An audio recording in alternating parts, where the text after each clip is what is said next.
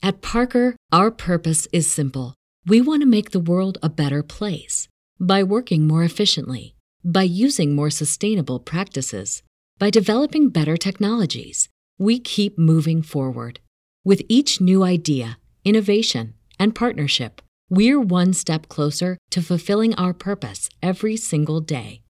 To find out more, visit parker.com/purpose. Parker, engineering your success.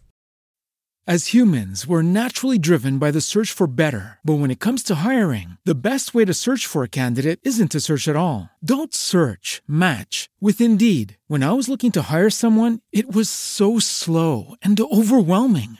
I wish I had used Indeed. If you need to hire, you need Indeed. Indeed is your matching and hiring platform with over 350 million global monthly visitors, according to Indeed data, and a matching engine that helps you find quality candidates fast. Ditch the busy work. Use Indeed for scheduling, screening, and messaging so you can connect with candidates faster. And Indeed doesn't just help you hire faster. 93% of employers agree Indeed delivers the highest quality matches compared to other job sites, according to a recent Indeed survey. And listeners of this show will get a $75 sponsored job credit to get your jobs more visibility at Indeed.com slash podcast. That's Indeed.com slash podcast. Terms and conditions apply.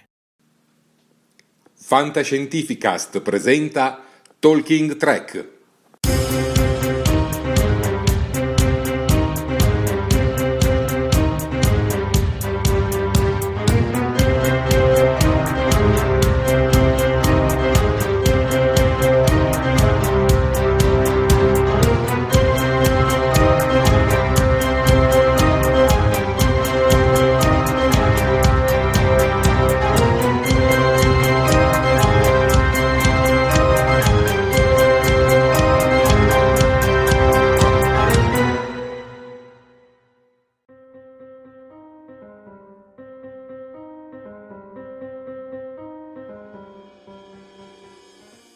Buon pomeriggio a tutti, popolo di Star Trek, ben collegati in questa nuova live di Talking Trek con questa, con questa voce molto nasale. Sono Jared, per chi non l'avesse riconosciuto, l'ideatore di Talking Trek in modalità raffreddato. E poi in compagnia con me ci sono la nostra studentessa di cinema Sofia, poi abbiamo il nostro caporedattore Max. Ciao Max e Ciao poi a tutti ragazzi e ragazzi. Esperto di libri e editor sempre del nostro sito Oscuro Errante. Buon pomeriggio. Buonasera a tutti. No, buon pomeriggio, sì, a seconda. Un caloroso saluto a tutti. E dai, mancano sette giorni all'arrivo di Star Trek Discovery su Netflix. Io già percepisco una certa eccitazione, spero anche i nostri spettatori siano dello stesso tipo. Ma prima Sofia, gli appunti social. Signor sì, allora io tanto a questo servo all'inizio della diretta, mi raccomando, io come al solito vi devo ricordare le cose base. Vi ricordo che la live va in diretta sia sul nostro canale di YouTube Talking Track, sia sulla nostra pagina Facebook Talking Track Star Trek Podcast Italia. Mi raccomando, le cose sono sempre quelle. Per quanto riguarda YouTube, allora, innanzitutto dovete assolutamente iscrivervi al canale e una volta iscritti cliccate sulla campanellina degli avvisi per essere sempre aggiornati ogni volta che andiamo in diretta oppure che pubblichiamo un nuovo video. E soprattutto mettete anche un bel mi piace al video, ovviamente, e, e, commentate perché più siamo più ci divertiamo come al solito. Per quanto riguarda Facebook invece andate sulla, nostra, sulla pagina appunto Talking Track, mettete mi piace alla pagina, mettete mi piace al video, condividetelo sui vostri profili personali perché anche lì più siamo più ci divertiamo e soprattutto anche lì commentate perché tanto i commenti verranno sempre letti con massimo entusiasmo. Penso di aver detto tutto, mi raccomando ragazzi condividete e promulgate il verbo Talking Track. Bravissima Sofia. Grazie. E adesso lasciamo i saluti al pubblico, almeno quelli iniziali, al nostro oscuro errante. Molto bene, allora io inizio con eh, un, uno dei nostri spettatori sempre presenti, il capitano Pike, che dalla USS Enterprise chiama Talking Track e ci augura un buon pomeriggio. Buon pomeriggio, buon pomeriggio a te. Pike. Altro, perso- altro spettatore sempre presente, la nostra Assunta Viviani, che da Galileo chiama la USS Talking Track. Ciao. Ciao Assunta. Ciao Assunta, buon venerdì anche a te. Abbiamo poi Riccardo Frasca, buon pomeriggio Talking Track. Gatto Nudo che ci dice con l'USS Talking Track mai nudo ma sempre in alta uniforme della federazione, energia. Bravo, bravo. Il nostro immancabile Davide Piccillo. Ciao Davide. Ciao. Ciao Davide. Dario Gerbino che ci fa buongiorno a tutti, buongiorno anche a te. L'immancabile William Paghini, buon pomeriggio. Ciao William. Dai, vogliamo passare la palla a Sofia con i saluti? Così almeno... Signor sì, assolutamente. Andiamo subito dopo William. Abbiamo Andrea Parolo, spero di averlo pronunciato bene. Buon pomeriggio con tante, buon pomeriggio anche a te. Poi abbiamo un altro assiduo, ovvero Daria Quercia, che ci dice ben ritrovati, ben ritrovata a te carissima. Poi abbiamo Marco Me- Mengoli da YouTube che ci dice un saluto vulcaniano a tutti che in tempi di Covid va sempre bene per mantenere le distanze. Bravo! Esatto, poi Così il raffreddore è la cosa è giusta. bene, che, è bene che non ne state uscendo. Poi abbiamo Alberto Palazzolo con l'immancabile Cia Cia che ormai ci accompagna da, da qualche diretta a questa parte. Cia Cia anche a te. Abbiamo sempre, vabbè, Andrea che ci dice lunga vita e prosperità a tutti, grazie caro anche a te. Uh, poi abbiamo, abbiamo, abbiamo, abbiamo Mauro Vallanti che dice sono, sono felice ritor- che sempre con le, con le sue poesie, vedo che ultimamente ti sei dato alla- alle, alle odi. Sono felice ri- ritornante, ben trovata bella gente, vi rivedo entusiasmanti. Lunga vita e prosperità a tutti dal Vallanti. Bravissimo, mi piace, mi piace assolutamente. Poi, poi, poi, poi abbiamo Davide Piccino che porta avanti il conto alla rovescia, meno 7 per Discovery. Poi abbiamo Libera Messina che dice Uè, ciao. Uè, ciao anche a te. Uè, ciao anche a te. Quanti siete? Aiuto, mi sono rifresciato. Ok. Poi abbiamo Sandra, Sandra Emanuelli che dice buonasera. Buonasera anche a te. Qui si va su- sul composto. Poi abbiamo Stefano Gar- Garioni che ci saluta. Ok. Poi abbiamo, accidenti, quanti siamo? Abbiamo Michele Scramoncin che dice ciao. Ciao anche a Ok. te. Ciao. Adesso comincio io il giro di saluti. Max, tu hai la regia per caso? Così volevo Sì, fare ho un la po' di regia, ho, anche tu. ho la regia, ho la regia, ho la regia. Allora lascio a te i saluti, dai. Continuiamo con eh, Scaramucci. Alessio Martin che dice ciao ciao. E continuiamo con Daniele Micheli che dice ciao a tutti. Ciao a te. Eh, Alessio Martin ribadisce arrivo tardi ma arrivo e noi ovviamente siamo felici che tu sia arrivato. Andrea Parolo, ottima pronuncia, penso che sia riferito a Sofia. Roberto Politi, ciao a tutti. E Stefano Garioni, saluti da me e dal mio Portos, quindi deduco che tu Oh. abbia un beagle. E William Paghini dice venerdì ore 21, giusto? E qui No. lascio a Jared l'interpretazione. Poi prossima settimana vi aggiorneremo con l'orario, non vi preoccupate. Ok, e chiudiamo la carrellata con Giordano Bracalente che dice ciao a tutti. Ciao Giordano, ciao. Ciao. Ciao. Beh, direi che con il giro dei saluti li abbiamo salutati tutti e direi quindi di cominciare anche a parlare di queste notizie, ma prima abbiamo le foto del nostro pubblico che vi vado adesso subito a mostrare. Cominciamo da Tino Barletta che ci ha mostrato uno screenshot dalla nostra scorsa diretta in cui veniva mostrato questo Spock in eh, CGI, quel famoso video deepfake tanto contestato da, da William Shatner, che tra l'altro nel nostro gruppo, se non sbaglio il gruppo Discovery, ha avuto un'accesa discussione sulla possibilità se veniva realizzata una serie, una quarta stagione della serie classica tutta in CGI, prendendo spunto proprio da un commento di, da un'osservazione di Max durante la nostra scorsa diretta. Poi abbiamo Assunta Viviani che ci ha mostrato i tre screenshot dalla nostra scorsa live. Devo E dire devo che sono spettacolari questi screenshot. Vero? Beh, sono, sono- sono magnifici. Io devo dire sempre molto... Comunque grazie mille Assunta. Poi abbiamo Gennaro Arena che ci manda un altro screenshot.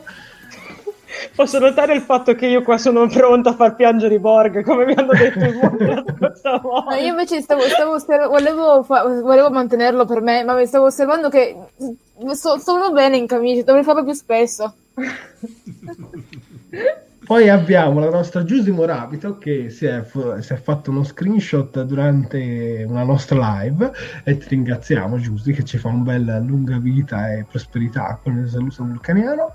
E poi abbiamo Mauro Vallanti che ci ha inviato sempre dei suoi gadget e possiamo vedere una maglietta della serie classica e Molto una bella, fotografia credo autografata da William Shatner credo, almeno vedo una firma eh, nella foto. Sì, potrebbe giustamente esserlo in effetti. Dai, sono dei bei gadget. Forse ti invidio più la foto che la maglietta, sono onesto. e queste erano le foto del, del, nostro pubblico. E adesso possiamo finalmente cominciare a parlare degli argomenti della, della nostra diretta.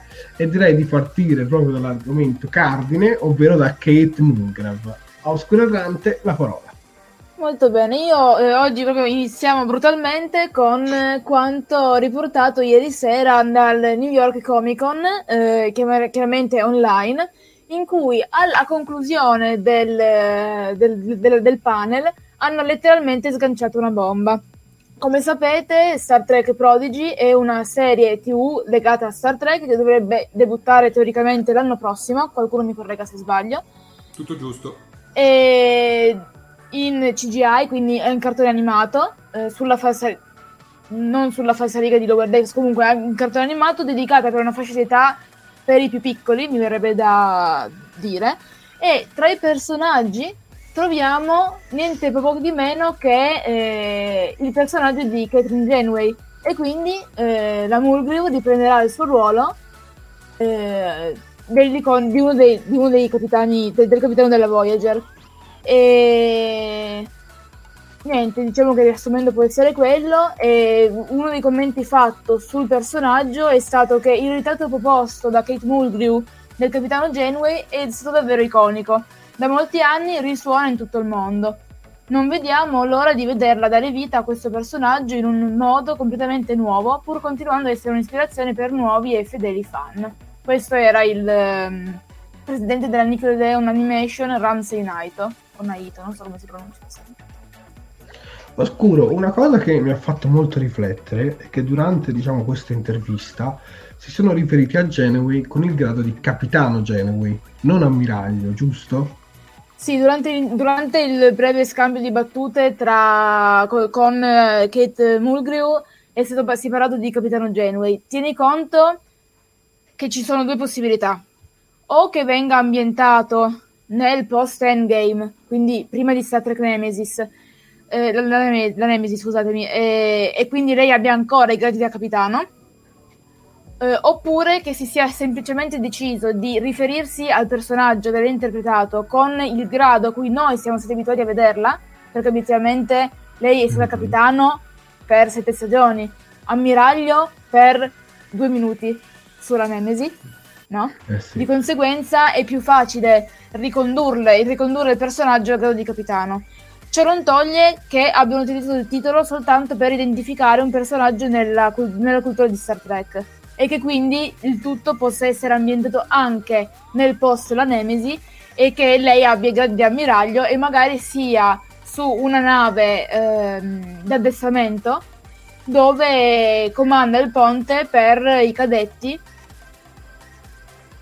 sì, vabbè, possono anche non aver visto Nemesi, d'accordo, questa è un'opzione plausibile, però diciamo che queste possono essere le varie opzioni. Ma tu dove ti piacerebbe che fosse collocata a Oscuro questa serie? Mm, non lo so, eh, probabilmente nel post Nemesi. Mm. Tu Max? Ammiragliato in avanti, quindi dopo Nemesi e quindi eh, sappiamo che è diventato ammiraglio, ma per qualche motivo mm, la definiamo capitano perché, come ha detto Chiara, è automaticamente più facile per il nostro eh, pubblico da fan eh, identificarla come capitano. In fin dei conti, quando guardavamo Star Trek Picard, sì, era l'ammiraglio Picard, va bene, ma era il capitano Picard. Eh, alla fine, tutti questi personaggi storici, che siano il Picard di turno, la Janeway di turno, il Kirk di turno, saranno sempre i nostri capitani.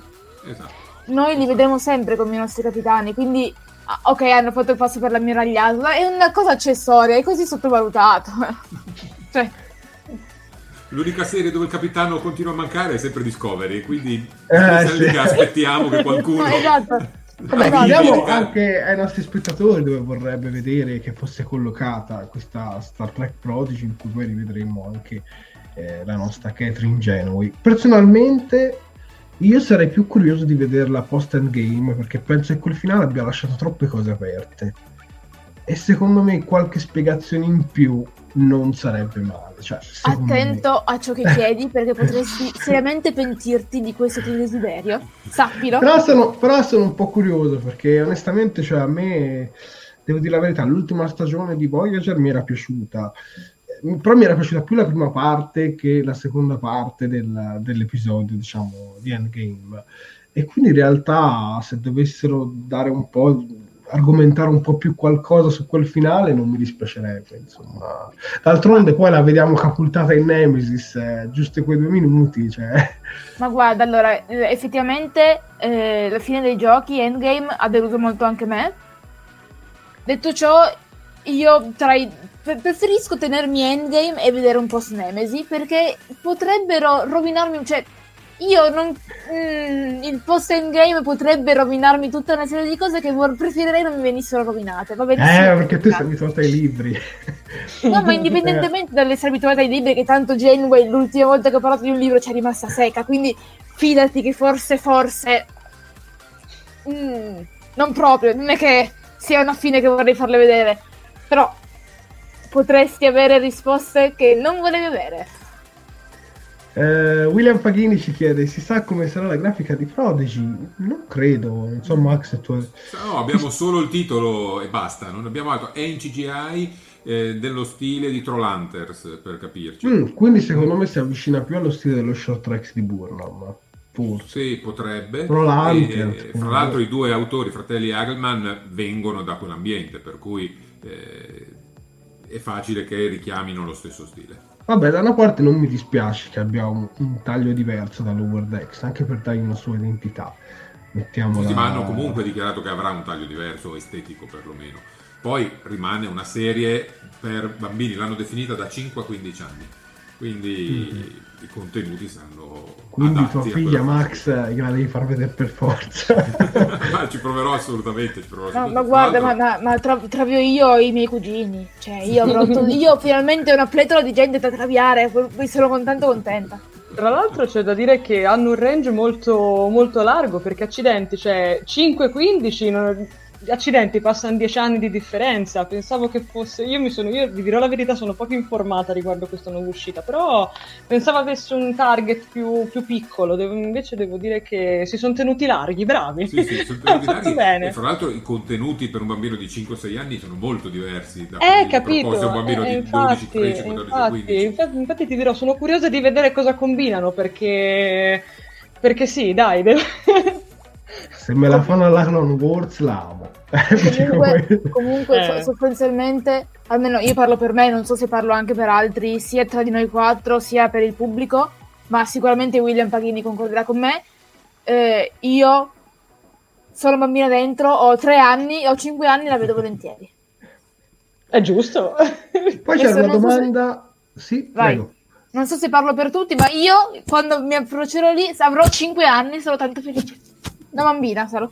No, io apprezzo una cosa, eh, l'hanno sottolineato nel panel di ieri sera ed è assolutamente vero. Forse il capitano che ha fatto più fatica ad essere accettato nell'ambito dell'economia del franchise Star Trek è stato proprio il capitano Genovi, in quanto primo capitano donna, eh, obbligata a rivestire un ruolo molto duro, molto severo, doveva riportare a casa la sua famiglia fondamentalmente, la sua nave, nave che aveva a bordo due equipaggi divisi, quindi è stato forse il capitano che eh, non in un contesto di guerra ha affrontato una delle sfide più grandi in Star Trek ed è diventato un simbolo, ovviamente, un simbolo per tante donne forti. Quindi proporre questo sim- simbolo a una fascia di età così eh, ridotta, quindi in un periodo della propria vita molto formativo, in- per di più a delle giovani ragazze eh, in un periodo di crescita, di formazione, è un bell'obiettivo, è un obiettivo che nobilita il franchise di Star Trek, secondo me.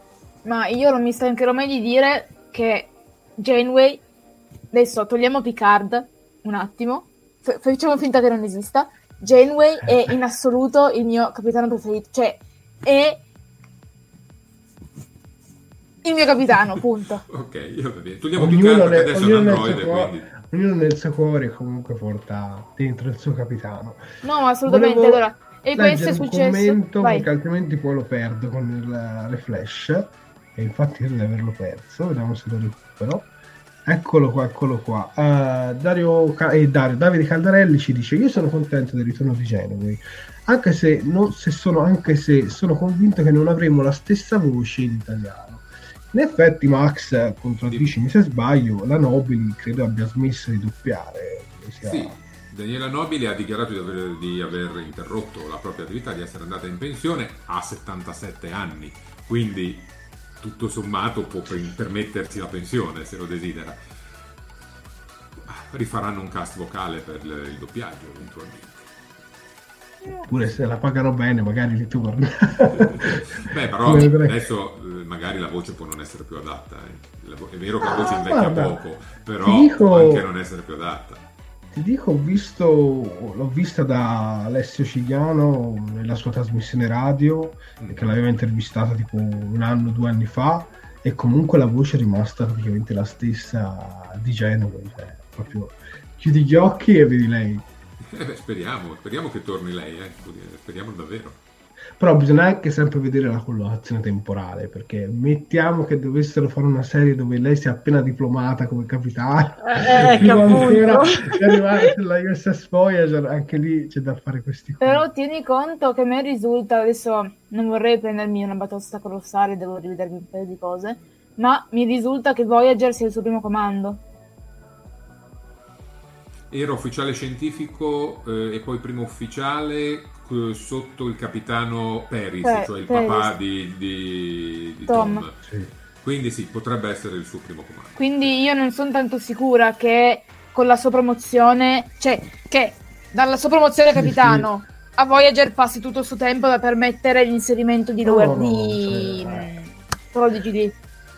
Sì, sì, no, no, hai completamente ragione, non è come Picard con la Stargazer. cioè, Esatto, Picard ha già mentre, mentre Picard hai già il tem- modo di spaziare, io non vorrei tarparti le ali, Vittorio, eh, Jared, mi dispiace tanto, però... Mm, No, no, mm, eh, il tuo discorso tor- mi torna. Rita Coruzzi, salutiamo. Che Eh, sì, infatti ho fatto un saluto personale. Poi, poi volevo leggere anche un commento, sempre in merito a questo argomento di Davide Piscillo, che diceva nel primo film, cioè nel motion picture, l'ammiraglio Kirk quando assume il comando dell'Enterprise viene poi temporaneamente retrocesso a capitano Sì. e poi dopo viene anche letteralmente retrocesso davvero nei film successivi. Quindi anche questa cosa non possiamo anche dire, magari post Nemesis magari la fanno tornare capitano. Mai dire mai. Infinite, infinite possibilità su dai. infinite diversità in infinite combinazioni. Vabbè, eh, scusatemi, citazione sbagliata. Molti tra i commenti si sentono eterni bambini, William Paghini, Riccardo Frasca, alcuni dicono che proveranno a vedere la serie con la figlia, come il nostro Davide Piscillo. Beh, io Poi, sposo- ragazzi, se ci provate, l'idea che, che voglio e sentire come basta, va. poi decidiamo. O voglio sentire anche com'è andata la cosa, vedere se siete riusciti ad appassionarle a, a Star Trek. Eh, Astuta Viviani dice il mio, il mio amato capitano è Kirk, il mio amato capitano invece è Picard, anche se adesso è un androide. Allora, diciamo, diciamo che il mio cuore è sempre stato diviso tra Picard, che comunque per me è venuto dopo, dopo perché ho visto The Next Generation dopo, e ehm, Janeway, che è il primo capitano che ho visto e che quindi avrà sempre un posto d'onore nel mio cuore, sempre. Ma guarda, in realtà io con, per esempio, io con Genova ho un rapporto molto particolare, cioè ho iniziato ad amarla progressivamente stagione dopo stagione. Al contrario invece che so del Capitano Archer che non mi è mai entrato nel cuore, pur essendo stata la mia prima serie Enterprise, che lo dico sempre, però il Capitano Archer ho sempre fatto fatica che so, ad apprezzarlo come capitano perché quando doveva prendere un ordine chiedeva a Tepol e poi faceva esattamente il contrario. Cioè, che cosa lo chiede a fare a questo punto? Quindi sta cosa è andata avanti per quattro stagioni, quindi non lo so, con, con Archer avevo un po' questa difficoltà. Invece Genovi devo dire che piano piano, stagione dopo stagione, ha iniziato a conquistare. Nel frattempo Vai, do un aggiornamento, eh, l'aggiornamento è sulla carriera del capitano Genoway, il suo primo comando è la Voyager e non solo, il suo primo incarico era quello di andare a recuperare la navetta Maquis di Chakotay. Quindi abbiamo visto gli esordi del capitano Genoway in Voyager. E quindi abbiamo appena trappato le aree a Jared. eh, già, eh, sei in centaudio, aspetta. È diventato muto. Eccoti. Eccomi, ecco. Eccolo qua. No, dicevo, già mi, mi tornava, in effetti era la Picard, eh, quella aveva avuto già un comando sulla, sulla Stargate. Sì, sì. No, che mi ricordo che poi dalle serie, diciamo, quelle degli anni 90 o comunque dal periodo TNG in poi i capitani erano sempre un po' più anziani rispetto a, a prima, no? quando c'era sempre il capitano Kirk, che se non erro sì. dove, doveva avere tipo circa 35 anni. Ed era il capitano più giovane della flotta all'epoca. Eh, sì, sì. Quindi la media lì quanto la potevi calcolare? Boh, 40 anni ai tempi di Kirk. Dipende, dipende da quanto facevano carriera velocemente, perché Kirk, mm. eh, scusami, Riker voleva diventare capitano entro i 40 e poi, vabbè, lui si è perso nei meandri dell'essere il primo ufficiale dell'Enterprise. Tanti saluti. Vabbè, però gli avevano offerti i comandi. Sì, sì, no, quello sì. eh, noi vediamo poi un Picard, capitano sui 55 anni, 50-55 anni. E forse Janeway era più giovane a essere diventata capitano.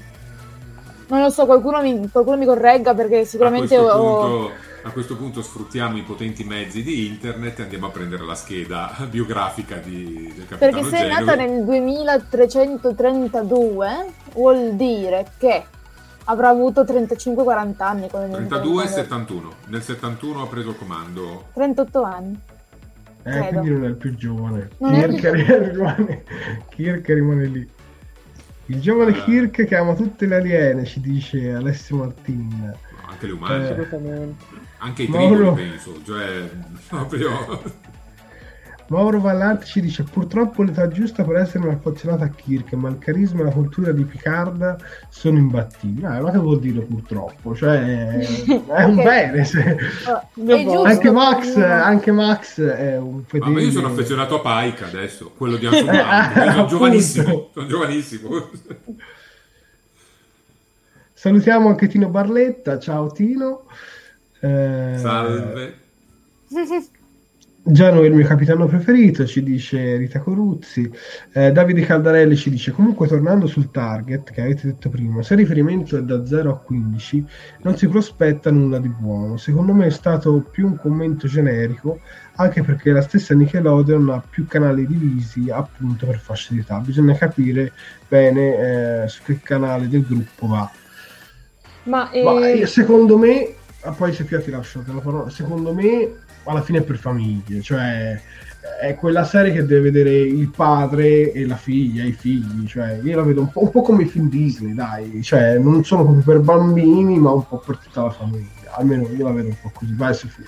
No, più che altro il fatto è questo, che conoscendo comunque prodotti Nickelodeon, sia quelli un pochino più recenti che quelli un po' più vecchiotti, mi viene da pensare forse più magari ad una cosa come potrebbe essere uno SpongeBob che comunque per certe cose mm. è molto per bambini piccoli, cioè è molto per bambini di età diciamo piccola, mettiamola così, perché comunque è colorato, ha dell'umorismo molto spicciolo, umorismo um, come si dice slapstick, quindi basato magari appunto sull'umorismo fisico, il personaggio cade, si fa male così, e poi anche delle parti diciamo un pochino più particolari che fin dalle prime stagioni erano apprezzabili anche da ragazzini un pochino più grandi. Quindi, perché effettivamente un po' il marchio di Nickelodeon è quello, cioè se non, se non mi sbaglio Nickelodeon proprio un target precisissimo non ce l'ha, cioè gioca più sulla, sulla vasta gamma, quindi staremo a vedere, come si è detto fin da prima, staremo un attimino a vedere, vediamo che cosa ci tirano fuori, dai, io comunque sono fiduciosa, dai, gli voglio dare una possibilità.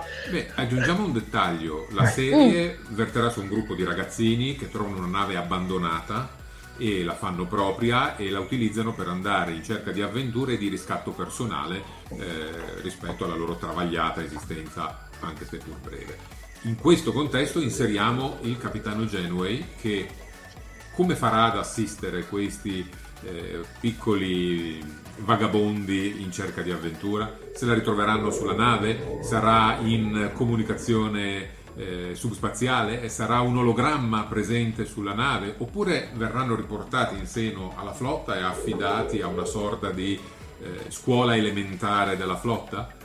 Tutto questo rimane una grande incognita al momento, non abbiamo indicazioni, non ne hanno assolutamente fornite. Ma io sicuramente sono curioso, cioè, non dico che la guarderò sicuramente, ma la curiosità c'è, cioè, magari non so se la guarderò per intero, ma già la curiosità che c'è una Genway ti incuriosisce su un prodotto di questo tipo perché ti trovi fuori target però dici eh però c'è Genway e quindi mm. quasi quasi provo a vederla e secondo mm. me lo scopo è proprio quello cioè è di mh, riuscire ad avvicinare padre e figlio e fargli vedere insomma padre e figlio insomma tutta la famiglia a vedere questo prodotto che di per sé è anche un'operazione molto nobile ecco mettiamola così. Comunque, arrivando ai capitoli finali di, di, questa, di questo argomento con Genova, allora voi siete allora favorevoli, sì o no, a vedere, insomma, a far ritornare Genova in questa serie o avreste sperato di vederla magari in qualche altra serie tipo Star Trek Picard? Personalmente io non sono dispiaciuto da Prodigy, ma se fosse andata su Picard avrei fatto i salti su quel letto. Questa almeno è la mia opinione. Max? Guarda, io eh, per quanto riguarda Genway ho tre desideri.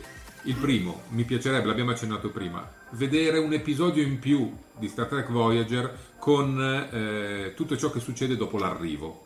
Il, la seconda parte di Endgame è, stato, è stata piuttosto affrettata riconosco sì. quanto stavi accennando anche tu prima Jared, è stata quanto mai affrettata. Ci voleva quel qualcosa in più, ci, ci voleva il momento appagante che è venuto a mancare. Quindi vorrei vederla lì. Poi vorrei vederla in Prodigy, perché sono curioso di vedere che cosa si inventeranno ovviamente.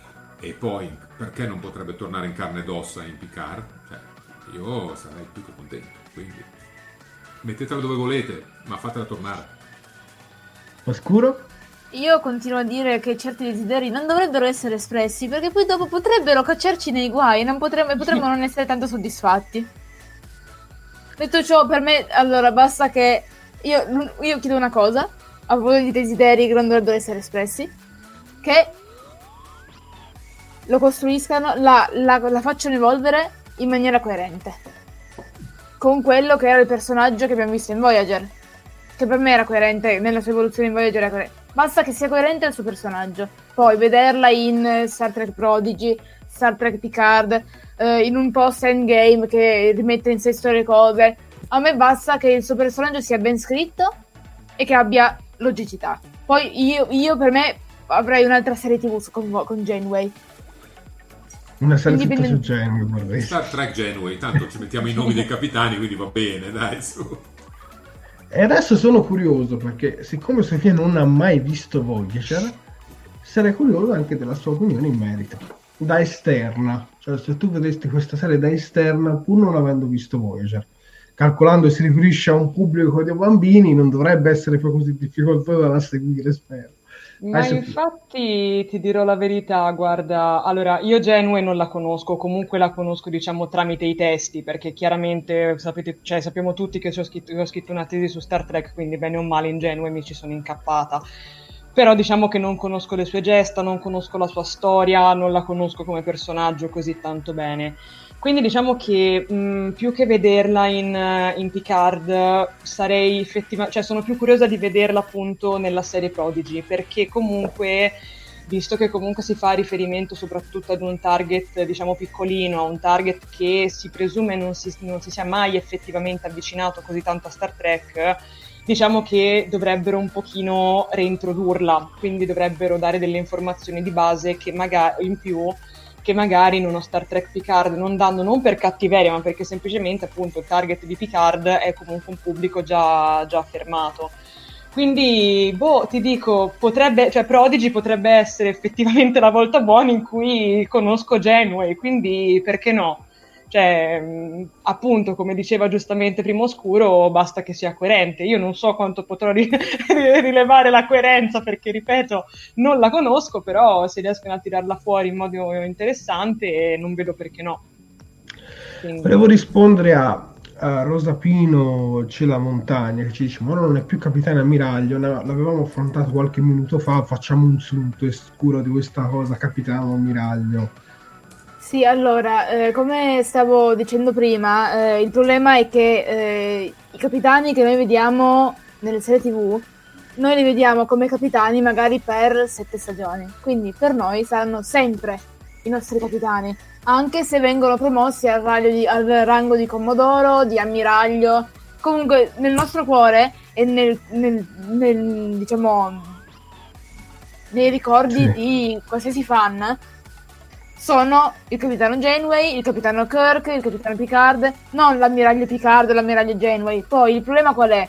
Ci sono due opzioni tre diverse sì, opzioni. però ripetiamo una sì, cosa, il che nell'articolo, nell'articolo uh, Rosapino veniva menzionata Kate Mulgrave come capitano Genowi e non come ammiraglio, per questo è nato tutto questo. Sì, però probabilmente lì soltanto una, un semplice richiamo anche ai fan di più vecchia data, perché molti, io per prima penso al capitano Janeway e non all'ammiraglio Janeway, perché è un bias che io ho, come immagino molti di noi tutti noi.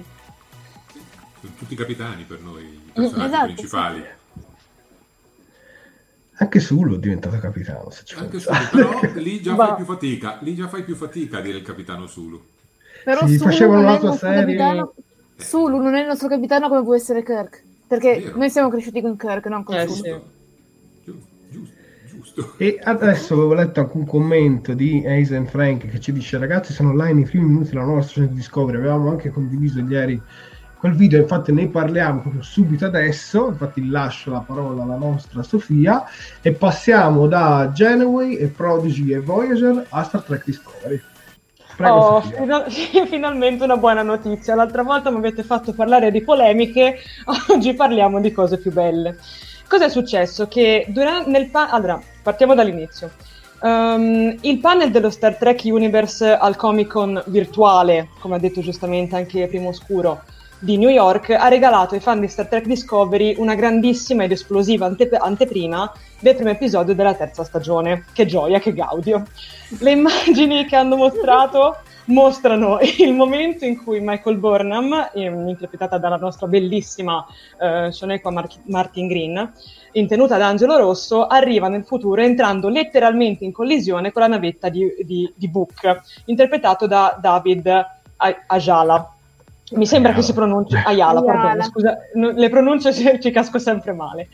In aggiunta, come se questo non fosse già abbastanza per, per incalzare la gioia mia e di, di, di, voi altri, fan di Star Trek Discovery, in coda all'ultimo episodio di Star Trek Lower Decks è stato trasmesso un nuovo trailer di Discovery in cui possiamo chiaramente vedere Michael, la nostra amatissima, con indosso la divisa della sezione di comando della nave Tuttavia, però, non porta i gradi da capitano, visto che anche prima si era accennato sul discorso capitano, non capitano, ammiraglio, non ammiraglio. Quindi, che dire, cioè, ragazzi, ci stanno, ci stanno montando, cioè, io non vedo l'ora. a me mi buttano queste cose, io abbocco e vado in hype. C'è poco da fare, quindi oggi la Sofia fa ridere i Borg.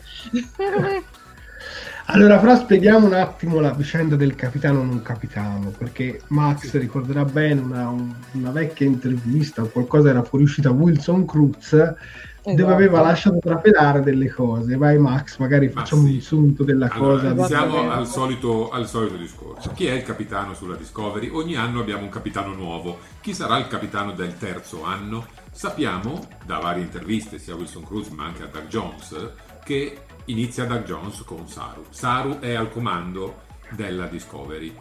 Poi si è innescata la solita diatriba, ma sarà Saru o sarà Michael Barnum? Anche in questo caso gli attori dicono siamo tutti bravi uguali come personaggio per poter ascendere alla poltrona del capitano. Ma, ma se non si sa, non ci dicono chi sarà alla fine della stagione tra i due o nel caso una terza persona, questo non lo possiamo sapere, eh, chi andrà a sedersi lì. Eh, io penso, Saru, eh, penso che eh, iniziamo con Saru, ma finiamo col gatto, Rouge, il gatto di, de, David Bu, di Book, del personaggio di Book. Il mitico gatto. Questo enorme gattone peloso che eh, Jordan Frakes ha, di- ha definito come eh, l'attore meno, eh, meno piacevole da avere sul set, una cosa del genere. insomma, no, no, proprio- l'ha l'ha proprio definito il peggiore sul set, quindi... Però non lo sappiamo, non lo possiamo sapere. Ed è inutile che ci alambichiamo la testa perché tanto lo scopriremo forse durante la terza stagione. Dai, però diciamocelo, Saru può fare il capitano, dai, su, basta. Penso si morisse. No, ho sentito una No! cosa. No, io piango. Scusate, sarebbe sono io che certe volte mi diverto a fare queste come grado, era... teoria, come grado in teoria Burnham eh, in quel caso dovrebbe essere capitano per forza, se dovessimo dire. Comunque, parliamo Ah po' no, di ma figurati queste- Sofia, era sol- cioè, sono io che mi diverto a fare scherzi in diretta. No, ma dai, non, posso- non possono eliminare Saru, è un personaggio troppo iconico per quanto riguarda Discovery. Come non possono eliminare Michael perché la serie è incentrata su di lei, quindi beh, anche certo. un'analisi banalmente logica della situazione, banalmente della situazione, direi, porta a pensare che alla fine sarà Michael il capitano di- della Discovery, se non nella terza, nella quarta o nella quinta stagione, dai. Ma quella poltrona porta più sfortuna della cattedra di difesa contro le arti oscure a Hogwarts. Te ne rendi conto, vero? O per rimanere in tema delle magliette rosse sull'Enterprise originale, perché Ovvio. ricordiamo. Giusto per rimanere in tema. Vabbè, vabbè, togliamo la poltrona dal ponte di comando, si, si sta tutti in piedi amorevolmente, tra l'altro è un ponte enorme quello, quindi c'è spazio anche per fare un po' di stretching, un po' di footing, un po' di jogging, un po' di spinning, ho finito le discipline con i Ning, ragazzi aiutatemi. Leggiamo anche questo commento di Dario che ci dice: Questa continua mancanza del capitano Discovery a me piace, permette alla serie di avere sempre un taglio diverso. In effetti, oramai ci siamo abituati ad un capitano non, non permanente, ecco, ad interim, mettiamola così. Ma infatti farebbe stranissimo. Cioè, almeno a me farebbe, farebbe troppo strano se il capitano durasse troppo a lungo. Sì, ma infatti hai ragione, partirebbe il conto alla rovescia, no? Beh, quanto dura? Alle ultime puntate ci mettiamo tutti con gli orologi e dobbiamo aspettare la morte imminente. O la morte, o... Boh, magari sparisce. Devono andarlo a recuperare poi nella quarta stagione, chi lo sa. Ma ci pensate che in Discovery ci sono stati più di un capitano? Mi sembra anche Katrina Sì, Cornwell. Catrina episodio. Cornwell prende il La Giorgio. comando. La La Giorgio. Giorgio, ma non quella del cioè quella No, la Giorgio è dell'impero. specchio. Bella la Giorgio. Quindi lì ci sono stati eh, un sacco di capitani. Nella seconda stagione abbiamo avuto Pike. Poi quindi. Eh, La stagione con i capitani a perdere. Ma commentiamo un po' questi due video, dai, commentiamo un po' questi due video. Eh, la telecamera non mi va più a fuoco, vediamo se mi torna a fuoco, eccoci. Allora, del trailer possiamo dire ben poco, perché alla fine sono sempre le solite immagini che, che È stato un po' un mashup, mettiamola così, questo Dei- ultimo trailer. invece, invece dei primi minuti di, diciamo della, della stagione, dell'episodio, è lì qualcosa da dire invece c'è. Vorrei mostrarvi il video, ma temo il copyright in maniera assurda. Vediamo, forse riesco a farmi un frame sulla parte del video o qualcosa del genere. Comunque parliamo anche un po' del fatto delle astronavi, del design delle astronavi, che è completamente diverso dall'esterno. Dall'interno c'è una sorta di riciclo sulla nave di Booker, perché palesemente la plancia della Discovery è riarredata nuovamente. Oramai è un continuo, è successo anche con l'ultimo episodio di Picard, dove, dove praticamente Riker sta nella plancia della Discovery, l'hanno riarredata, Sì. no, E quello hanno, quindi che... eh, però, però ti dico la verità, non mi piace questa cosa del riarredare continuamente. Costruisci un set. eh. Eh, ma non è che costa poco costruire un set. Ma allora usa il green screen, cioè se lo devi far vedere una, soltanto una scena, usa il green screen e inventa qualcosa. The Expanse fa tanto bene, per dire. Comunque, io sono rimasto affascinato da, dal design delle astronavi, che è molto diverso da ciò che avevamo visto fino ad ora. Addirittura non sembrava uscita da Interstellar. Cioè, e onestamente è quello che speravo di vedere in un futuro, cioè speravo di vedere qualcosa di completamente diverso e completamente diverso anche allo stesso Trek Picard. Perché per esempio quei comandi che Max prima aveva usato un nome per quei comandi. Eh, sì, hanno questa strana rea- reazione. Comandi tattili. Sono, Sono comandi tattili, tattili. tattili, ma comunque crescono sotto la tua mano, Mm. non sono lisci. Eh, evidentemente sono sono simili organici, quindi quando avvertono la mano che si avvicina al comando crescono. Non lo so, sto ipotizzando. Mi ha un po' ricordato che a un certo punto, ora non vorrei sbagliarmi, ma in un altro film, in, un- in in uno dei film di Wolverine a un certo punto arriva uno che ha un, un, eh, tipo una sottospecie di console simile. Mm, non me lo ricordo, però, però l'ho già visto. Cioè, quando, infatti, Guarda- quando ho visto tutte quelle cose salire, sono, mi sono In questo- emozionata. In questo momento mi prendi dalla sprovvista perché non me lo ricordo. Cioè, pur avendoli visti tutti, non me lo ricordo. Devo. Ci rifletto. Mentre voi parlate, ci rifletto. No, no, ma Nel probabilmente, ma ci sta che mi sta sbagli. cercando eh. le immagini appropriate. E, ovviamente è una grande sfida da parte. Opla, vediamo qualche cosa. Eh, è una grande sfida da parte dei designer eh, quella di inventarsi una tecnologia che superi tutte le tecnologie finora proposte anche nei futuri alternativi che abbiamo visto nei vari momenti di Star Trek. Qui siamo oltre tutti i futuri alternativi mostrati finora, per cui eh, devono per forza essere molto coraggiosi e eh, diversi da eh, quello che hanno finora proposto. Qui, ved- Vediamo qui vediamo se palesemente la qui vediamo palesemente la Legacy Discovery cioè quello è proprio la cioè queste sono le date no, non so quanto posso farvi vedere perché stiamo veramente con il copyright Eccoli ecco, qua, ma i la comandi. Io. Ecco, fra l'altro abbiamo anche un, Bella so- un bel sottotitolo subito.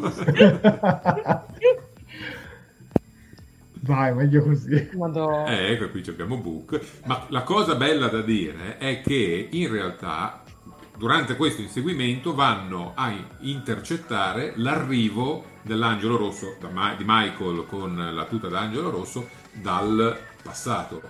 E avviene questo scontro fisico tra la navetta di Book e eh, Michael. Per cui possiamo dire che è colpa di Book se Michael precipita. sì. Eh sì. Colpo di fulmine. Beh, in effetti poi ci sarà anche quello. Letteralmente, A- infatti. A quanto pare, perché c'è una Eh, scena. cui si sono nei tra- le scene del trailer si possono comunque dire ragazzi cioè, Ecco, volevo approfittare del fatto che hai mostrato le scene per dire che a me è una cosa che mi ha mandato veramente in estasi, che mi era mancata tanto da quando era finita Discovery e tutto. Come sapete, io amo i colori di Discovery. E, e rivederlo un'altra volta, rivedere ancora quel bagno nel blu, poi vedere il rosso fuori in contrasto mi ha mandato in estasi. C'è qualcosa nei colori di Discovery che, che boh, mh, li, li trovo veramente bellissimi, quindi l'aspetto anche tanto per questo, perché sono curiosa di vedere come, come riusciranno diciamo, a matcharli anche, anche in questa stagione. Niente, questi sono piccoli tecnicismi. Però, cioè, ecco, vedete, io vedo queste cose e mi emoziono perché vedo il blu, il nero e il rosso. Non sono normale. Però, è, ecco, sì. Wow. ecco questa cosa dei video fatti in questo modo non mi ha convinto tantissimo secondo me messa Mm. così che però magari è una tecnologia futuristica Però, noi non siamo ancora pronti per queste cose Eh, appunto. Beh, per per essere una altissima definizione da 32 secolo è un po' approssimativa in effetti, però chissà che cosa nasconde, magari è un'interpolazione di dati su schermo multitronico, va a sapere. Cioè, Positrone 76 ci fa una bella domanda ci dice la sigla sarà la stessa e chi lo sa? Boh. Il titolo Allora- no, il titolo no. allora secondo me cambiano le immagini perché comunque bene o male le stagioni di Discovery hanno usato sempre lo stesso tema più cambiano le immagini che ti spoilerano anche qualcosa in realtà questo si vede anche in Picard se vogliamo dirla tutta Mm, mm. però adesso hanno cambiato anche il font Discovery. hanno cambiato il- se la ridisegnano non sarebbe sì. male Mm. Eh, guarda, io sono profondamente legato alle sigle classiche di un tempo, l'astronave che passa avanti e indietro su una bella musica epica, il titolo e, e alla fine l'astronave che va in curvatura. Vorrei tanto che riproponessero uno stilema di questo genere, eh, perché devo ammettere che le sigle realizzate alla Discovery finora e Picard non mi sono piaciute tantissimo.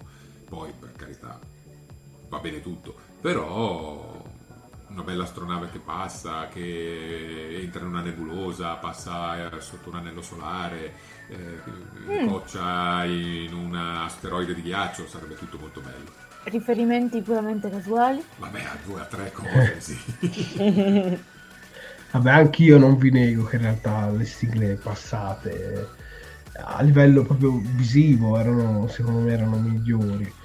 Però la sigla di Discovery a livello di musica, sotto sotto poi mi ci sono affezionato esattamente come tutte le altre. Inizialmente avevo fatto molta fatica, però ogni volta faccio fatica, cioè, cioè anche, anche Picard, eh, cioè, quindi a forza di ascoltarle poi mi mandano. Vi faccio una domanda. Iniziamo con eh, Chiara e poi facciamo il giro. Eh, le sigle di un tempo e le sigle attuali. Le sigle di un tempo le ricordate? Cioè le, le riuscireste a fischiettare, a canticchiare, eh, a riproporre nella vostra memoria e le sigle attuali riuscireste? Allora, io più che altro per i vostri timpani la vostra sanità sia acustica che mentale non le canticchio perché sono okay, suonata. No, va bene, va bene. Però sì, allora diciamo che fino a Voyager. Le riuscirei a canticchiare tutte. E riflettendoci anche Star Trek Picard, anche quella di Star Trek Picard. Mm. Quella di Enterprise, quella di Discovery no. Ok. Sofia? Oddio, eh, allora io ho visto meno rispetto a voi, quindi sì. ho meno materiale da memorizzare. Però diciamo che forse l'unica tra tutte quelle che ho visto, mettendoci anche nel mezzo ingiustamente, forse perché non l'ho ancora finita, uh, TNG, forse l'unica che non riuscirei a riprodurre fischiettando, canticchiando sarebbe quella di, di Picard. Perché è quella che nonostante sia, sia molto bella, cioè nonostante non, non, sia affatto male come sigla, però è quella che è un po' più sviolinata, quindi mi risulta un po' più difficile. Quella invece di, di Enterprise la, la metto nella, nella, top di quelle che riuscirei a cantare, anche perché l'ho anche inserita come citazione iniziale della tesi e se no, se non l'avessi saputa ricanticchiare non l'avrei mai messa. Comunque sì, forse l'unica eh, sarebbe quella di Picard. Jared? Eh, io dipende, cioè allora, classica TNG di Space Nine, Voyager, Discovery, sì. Picard e Lower Decks no, perché non me le ricordo poco. Anche se quella di Lower Decks secondo me a livello visivo era anche molto carina, però la musica in questo momento non me la ricordo, sarò, sarò onesto. Però sì, le passate secondo me erano molto... cioè erano più belle ma erano anche più lunghe e forse per i tempi televisivi attuali forse non sono tanto convenevoli, cioè delle sigle che si da un minuto e mezzo. Oggi si tende tutto a comprimere nei 30-40 secondi più o meno. No, anche meno. Io, io eh, vedo sì. serie tv che hanno boh, 5 secondi di sigla e la Sì, la, la scritta e finisce lì. Vabbè, io eh, mi ma... unisco, io rispondo citando Mauro Vallanti, la generazione mia, di Max, di William Paghini, è cresciuta imparando le sigle ed è vero, motivo Ma... per cui io arrivo fino a Enterprise, eh, inizio a memorizzare Lower Decks, ma Discovery e Picard non le riesco a memorizzare e quindi... Te la canti quella di Discovery? più, che altro, più, che altro, quella di Discovery di Picard... Ehm, Discovery non me la ricordo detto cioè, tristemente fa, na, na, na, un po' la voce cioè, navale. cioè, cioè, Picard io me lo ricordo perché è The Inner Light. Mm. Eh, sì, ah, sì, ma poi Picard nella serie te la fanno sentire 25.000 volte. Cioè, yeah, cioè, sì, quella, però che, diciamo che sicuramente nel cervello uh, Picard in The Next Generation, poi dopo la sigla di Voyager, di Deep Space Nine, sono le tre che mi sono rimaste più impresse. Mm. mm. Sai che di film, proprio leggendo questo commento di Simone Trio, quella dei film Kelvin me la ricordo a memoria, molto più di altri film di Star Trek. Quella no, fatta quelle... da Gioachino, secondo me è stata veramente bellissima. Cioè, quelle dei film di Star Trek... Tutto sui film della Kelvin, ma secondo me le musiche, ragazzi, tanto di cappello. Almeno secondo me, eh. Poi non sì, so tu, Max. Scusa. No, concordo, le musiche sono fantastiche in tutte e tre i film, specialmente nel primo e nel terzo, secondo me.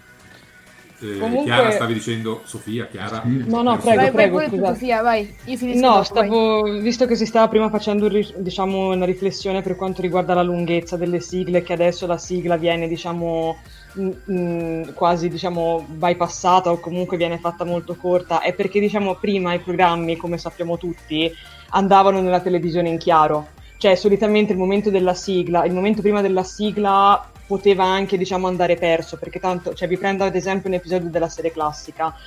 Eh, c'era un momento pre-sigla, poi c'era la sigla e poi cominciava l'episodio.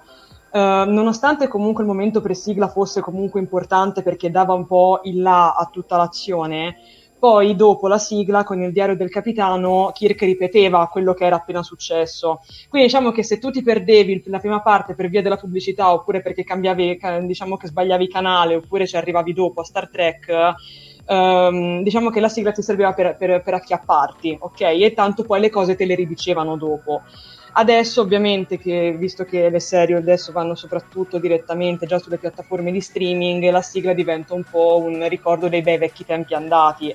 Infatti ci sono per esempio delle serie come mi viene in mente quelle le ultime di, di Ryan Murphy dove la sigla è veramente molto molto corta o addirittura nei pilot non c'è nemmeno cosa che succede. Quindi dipende- sai che dipende, perché se tu guardi The Politician o American Horror Story ha delle sigle lunghissime. Cioè... No, perché American Horror Story va in Barba. Eh, ma, ma no, ma lo so, lo so, però, ti dico- di- però secondo me dipende un po' anche se la serie va ancora in chiaro oppure no. E poi secondo me è- cioè, c'è anche un po' a che fare appunto questa cosa della, diciamo, della nostalgia, della sigla che comunque Sì. è iconica e non è assolutamente una cosa negativa, eh, non- cioè, come dire. Oscuro stavi dicendo, poi rispondiamo alla domanda di Stefano. che io trovo anche le musiche dei film spettacolari. Quelle, allora, le musiche del Kevin Verso non me le ricordo, però fino a Ne- la, la Nemesi, vero che c'era Goldsmith e quindi, ok, però io le trovo spettacolari, cioè io sono innamoratissima di quelle sigle. E, e mi dispiace che non ci sia la... che, che con il passaggio sullo streaming e non sulle tv in chiaro si vada pian piano perdendosi, perché io sono, cioè, sono bellissime. Adesso rispondiamo alla domanda, uh, ho sbagliato, rispondiamo alla domanda di Stefano che ci dice a proposito di sigle, trovate anche voi le sigle di Star Trek Picard, Travelers ed Expanse si somigliano molto come stile sia musicale che visivo? La Travelers io non l'ho vista, credo di aver visto soltanto un paio di episodi, ma ho rimosso praticamente tutto. Però The Expanse, secondo me The Expanse è una sigla bellissima, cioè, a, se- a livello visivo è qualcosa di spettacolare. E la vorrei una, una cosa così in Star Trek, anche se è molto dark quella sigla, però per me è bellissima. Se sono simili, non lo so, personalmente io non lo so, non ci trovo tanta, tanta similitudine. Forse Travelers eh, non me la ricordo. Voi ragazzi, Max? Eh, passo, passo perché non mi ricordo le, le tre diverse sigle e quindi faccio fatica a dare un giudizio. Io passo semplicemente perché Travelers e The Expanse ancora non le ho viste, quindi non ho la più pallida idea di cosa stia parlando. The Expanse Uguale. merita comunque, ve lo, ve lo dico. La vedrò. The Expanse parte in un modo che magari non ti appassiona tanto, ma poi è tutto un crescendo, almeno da quello che ho visto io. Ma torniamo in Star Trek e Alessio Martin ci dice Kelvin ho rimosso anche le musiche. Eh, Almeno quelle salvale, dai, su. Ah, le musiche era, secondo me la musica lì era veramente bella, secondo me. Poi ognuno può pensare. Per cui sapete anche del Calvin Verso? Sì, io sì. Almeno il tema principale sì, poi se mi devo ricordare tutto. Per esempio io mi ricordo la musica dell'attacco dei Borg. Ce l'ho ben impressa nella mente, cioè, Vabbè, oppure eh, Data Lore. Cioè, ma mi ricordo certe cose, oppure mi ricordo anche la musica eh, di, quel- di quell'episodio in cui Data si innamorava. cioè, guarda, ce ne stanno venendo in mente tantissimo. Quelli Vabbè, ma questo, questo ha, un, ha un senso, e- e sono cose che sono entrate nella tua testa, nel tuo cuore, sono entrate nell'immaginario collettivo e quindi vuol dire che sono musiche scritte bene, collegate certo. molto bene alle immagini che propongono. Non sempre così, eh, non è una cosa scontata. Beh, io No. la, la musichetta di primo contatto quando Worf entra Vabbè, è, la- è la- è il tema Klingon per eccellenza quello, con la Defiant quando arriva. È Ma no, vero. non quello, non No. quando lui dice "Fe- forse è un buon giorno per morire, quando il, il comandante Crusher, eh, scusami, la dottoressa Crusher lo accompagna sul punto di comando dell'Enterprise. Ah, ah, Io quella, quella, quella, io ogni volta che la sento. Mi si dipana l'immagine davanti e mi rivedo la scena. Eh, mi immagino che ognuno di noi abbia il suo momento eh, particolare e musicale. Eh. Giusto perché io non sono fissata con i Borg. Con No, no. Io mi ricordo della serie classica le canzoni di Kirk quando lottava, cioè... No. Era- musiche il duello, dai, il duello, chi, chi non si ricorda la musica del duello? Come te la fai a dimenticare? Cioè, sentita una volta, sentita per Quella- sempre. Cioè. Veramente mi, mi si alzano tutti i peli del- del- delle braccia. Ma poi Cioè, la cosa carina della, della serie classica è che tipo alcune musiche erano studiate appo- apposta magari per sottolineare anche un momento comico. Mi ricordo che alla fine, quando, quando fi- quando gli episodi finivano ovviamente a taralli e vino, perché giustamente andava benissimo così, e c'era il momento in cui Spock e Bones si punzecchiavano, dopo che uno dei due aveva fatto la battutina tagliente, si sentiva sempre questi tipo due o tre flauti che suonavano a simulare com'è la risata. E infatti poi la telecamera spostava su, su Kirk con, eh, con il sorrisino per- come per far capire visto? Si è fatto la battuta cioè è, è geniale come cosa. È, è geniale non c'è poco da dire Riccardo Fascacci dice se la cantiamo una canzone. no. No, Ci teniamo alle vostre orecchie. Vabbè, io con Esatto. questa voce nasale da Eros Non, vor- non vorremmo mandare qualcuno pronto soccorso. No, pazienza.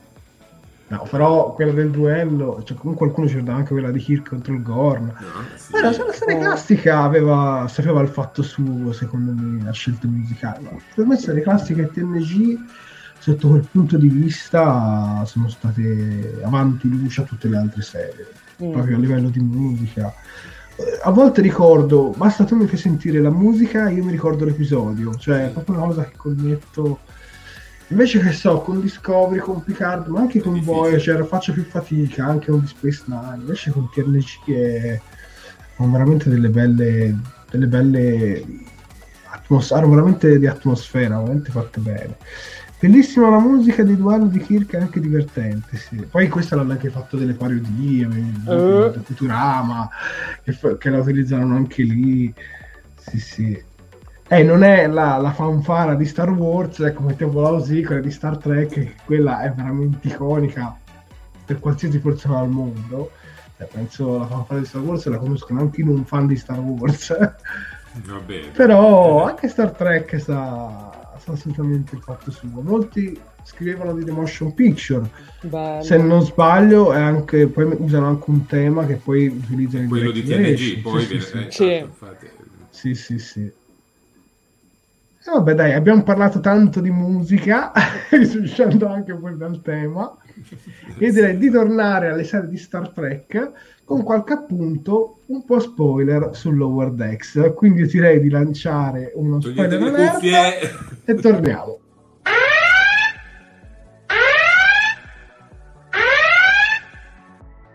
Ok. Eccoci. Prego, scuro. Ok, allora. Attenti, quindi qua siamo in pieno spoiler perché eh, chiaramente Lower Decks è stato distribuito soltanto in America.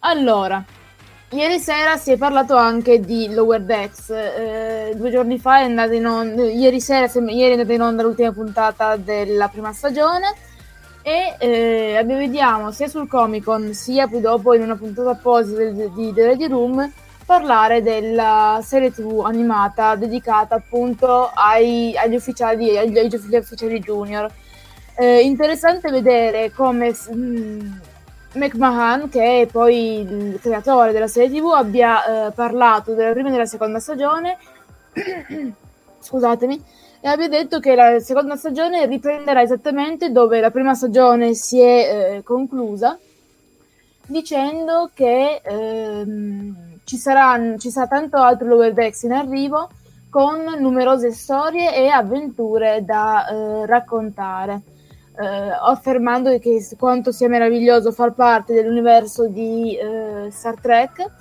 eh, e eh, afferra dicendo come eh, sia necessario trattarla con attenzione e cautela e eh, rimarcando il concetto di voler realizzare un prodotto che sia divertente, sorprendente e con una certa qualità, motivo per cui si sta, stanno lavorando per realizzare qualcosa di speciale. Ora, eh, sempre in vena di spoiler, eh, nell'ultima puntata vediamo eh, diciamo il trasferimento di un personaggio che viene promosso. Eh, vediamo la presenza di due, di due di altri due personaggi molto conosciuti all'interno del franchise e l'ufficialità di una astronave, che è la Titan, quindi vediamo anche Vabbè, adesso devi dirlo chi sono questi Eh, personaggi. eh, dai. eh. No. Abbiamo messo anche lo spoiler alert su. Un attimo, fatemi elaborare la frase che è difficile. Quindi la USS Titan, che come vi ricorderete è comandata dal capitano Riker, affiancato dal consigliere di bordo e moglie eh, Diana Troy, entrambi doppiati dagli attori originali. Eh, e vediamo come un personaggio di plancia, uno degli ufficiali di plancia, mh, nella seconda stagione verrà sostituito. Inoltre si è parlato del fatto di cambiare un po' gli equilibri eh, dei personaggi. Nella prima stagione generalmente si, vedi- si vedevano mh, appaiare le coppie eh, Boimler-Mariner da un lato nella storia e dall'altro Tandy e Rutherford, e Guerrilla Rutherford. Quindi c'è la possibilità che nella prossima stagione vi siano anche un po' di cambiamenti nei- nelle avventure dei vari protagonisti che possono cambiare le coppie che vivono quell'avventura. Qualcuno Vabbè. mi sono persa qualcosa? No, io vorrei fare un applauso a Chiara perché è- ha, ha camminato sulle uova per tutta questa notizia cercando di non dare spoiler in maniera eccessiva. Va detto, ah, l'applauso lo faccio partire. E mh, va, detto, va detto che eh, è vero, noi non abbiamo potuto vedere in Italia Lower Decks, ma il panel di ieri sera ovviamente esiste e quindi chiunque può andarlo a vedere eh, all'interno della pagina YouTube, YouTube del Comic Con di New York Metaverse e, e trarne le proprie conse- considerazioni e conseguenze. Lì ci sono un sacco di spoiler che Chiara ha giustamente solo appena accennato, ma c'è veramente tanta tanta roba e sicuramente sarà un lavoraccio per chi dovrà eh, curare il doppiaggio di questa serie in No. italiano quando finalmente si spera riusciranno a farlo eh, perché bisogna andare a recuperarne un po' eh, di, di voci storiche quindi in bocca al lupo Eh. Pensa al nostro caro Marcello. Eh, infatti, infatti, Oh. infatti. No, il problema è arriverà mai Lower Decks in Italia? Il problema è quello. Per me doveva già uscire, cioè siamo a ottobre. Io spero a sto punto un post Discovery te la Sì, buttano doveva essere, cioè, è stato Eh, in America, so. in, in Lower Decks Discovery, in Italia e nel resto del mondo eh, Discovery Lower Decks. Mm. Andrebbe bene, alla fine andrebbe bene.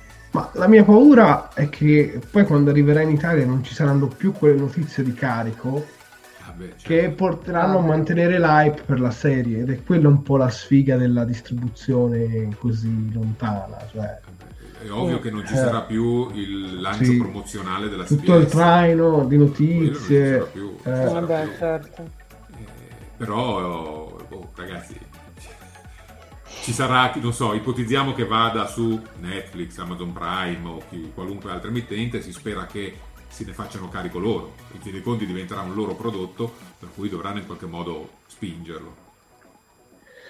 Su Picard ci chiede Davide Piscillo, ma i DVD di Picard in italiano?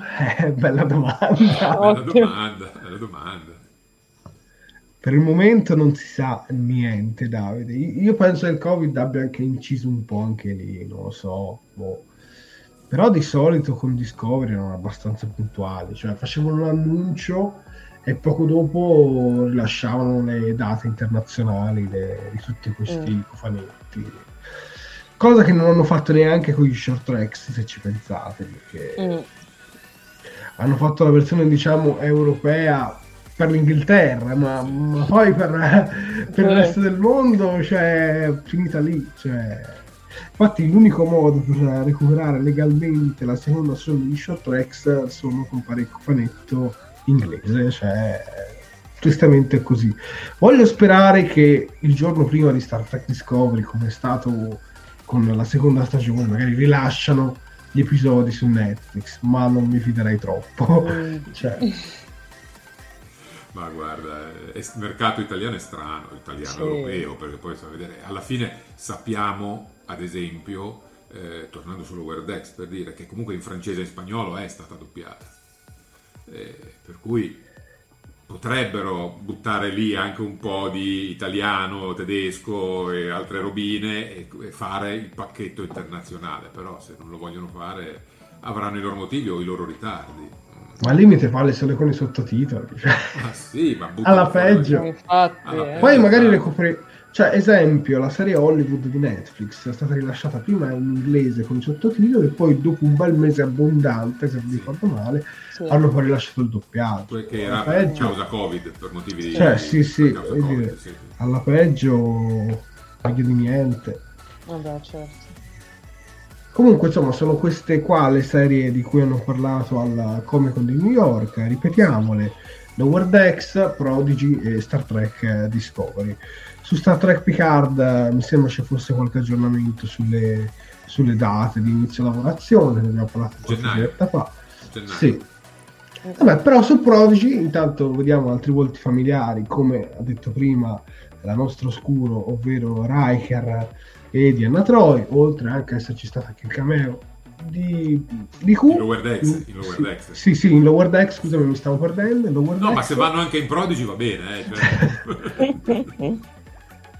No, e quindi insomma, diciamo stanno molto fidelizzando con, uh, con lo zoccolo duro di Star Trek. Diciamo, sembra molto questa la manovra da parte di CBS, eh, quella di, di cercare di, di, di, portare dalla loro parte anche magari i fan di Star Trek eh, non troppo, diciamo, convinti che sono dal quadro Discovery, come tu mi avevi detto eh, prima. Beh, direi che con le notizie siamo pronti, quindi direi che, visto che siamo alla, alla, fine di questa diretta, Sofia, a te i social? Sì, allora dunque, come al solito eh, rifacciamo un piccolo, un piccolo ripassone, a parte che li vedete tutti quanti qui sotto, ma li ripetiamo tutti insieme.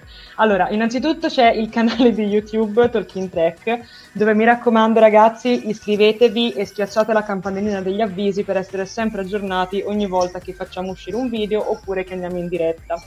Poi abbiamo la pagina Facebook, abbiamo il anche lì mi raccomando ragazzi potrete scusate sono un attimino stanca potrete seguire le dirette. Mi raccomando mettete un bel mi piace alla pagina mettete un bel mi piace anche a questo video e condividetelo perché promulgate il verbo di Star, di, di Star Trek e di Talking Trek in più abbiamo Instagram Talking Track Talking trattino basso track dove vengono pubblicate perennemente tante belle foto. Poi abbiamo Twitter abbiamo il sito internet importantissimo dove tutti i giorni praticamente i miei amatissimi colleghi scrivono articoli su articoli. E, mm, di, di, news ovviamente. E ogni tanto tornano anche le recensioni. Poi abbiamo il canale Telegram dove um, un po' di tempo fa facevamo i sondaggi ma forse torneranno in auge probabilmente con l'arrivo di, di, di Discovery ma non si sa staremo a vedere poi abbiamo LinkedIn e infine eh, una piccola nuova aggiunta. Se ci volete supportare ulteriormente, vi potete anche abbonare sul nostro Patreon. Uh, sono disponibili due tipi di abbonamento. Il primo è quello primo ufficiale, che viene 2 euro al mese e che vi consente di ricevere un attestato di ringraziamento via email. Poi abbiamo l'abbonamento capitano a 5 euro che eh, vi beneficia dell'attestato più la menzione nei titoli di coda di Talking Track, ovvero il vostro nome comparirà nella sigla finale delle nostre dirette. Vi ricordo, come al solito, che non è una forma di loop verso Star Trek, ma semplicemente una forma di supporto verso Talking Trek e quello che facciamo. Mi sembra di aver detto tutto, quindi lascio la parola a voi. È Sei mutato? Aspetta, Oddio. aspetta, aspetta, aspetta. No, non vuole andare. Aspetta. Si va. no, no, Niente, Vabbè, andiamo in playback, devi andiamo in buttarti, playback. dai. ah, è tornato, Ok. vai, vai. Quindi, È tornato forse? È tornato l'audio. Sì, Rifai tutto eccolo. il discorso perché eri muto. Esatto. Vabbè, si va, dai, Si va. va. Si va. Adesso, direi che nella prossima nebulosa c'è la mia cena. Eh. Vi ricordiamo che dalla prossima settimana finiranno le dirette news perché, eh, perché finiranno le dirette news? Perché arriveranno e torneranno le dirette di commento agli episodi di Star Trek Discovery in questo caso. E io personalmente non vedo l'ora. Sull'orario poi vi informeremo settimana prossima quando ci avvicineremo un po' all'uscita della serie. Io personalmente, ragazzi, non vedo l'ora. Cioè, ho veramente tanta, tanta, tanta fame di, di Star Trek Discovery. E come ci ha fatto notare prima il nostro William Paghini, diceva comunque a me sembra ieri che commentavamo insieme le puntate di Star Trek Picard. Incredibile come passa il tempo. Beh, era gennaio, no? Eh. Eh, ostia. Passa. Eh sì, eh, ne è passato di, di tempo. E adesso ripartiamo con Discovery. Speriamo che magari, eh, non lo so, non ci aveva entusiasmato moltissimo il finale. Speriamo che magari accontenti un po' tutti, ma si sa, ognuno poi il suo parere è sempre soggettivo eh, della persona. Va bene, ragazzi. Allora, visto che si va, io ringrazio i miei colleghi Sofia, Max e Oscuro sempre per la loro grande competenza e ci rivediamo la prossima settimana, sempre di venerdì, con eh, il commento al primo episodio di Star Trek Discovery. Ciao a tutti!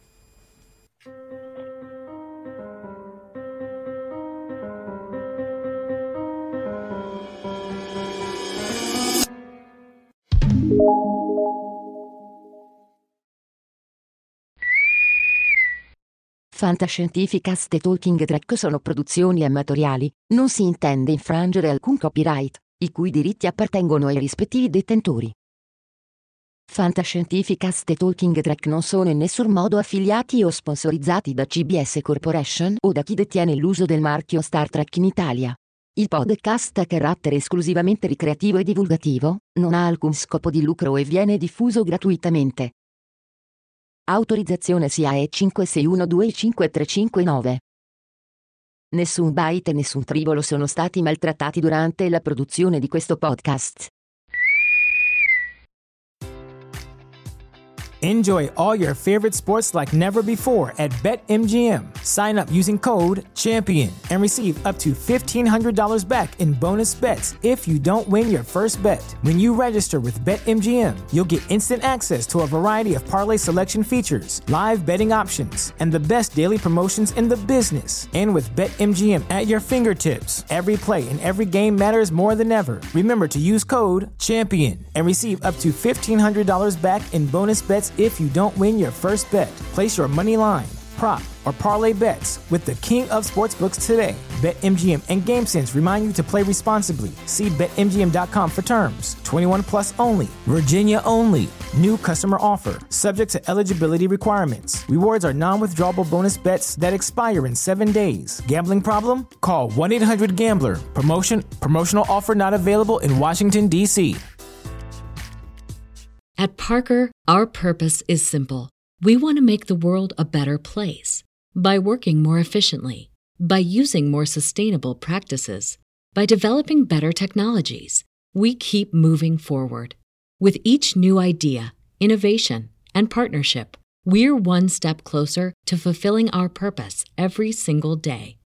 To find out more, visit parker.com/purpose. Parker, engineering your success.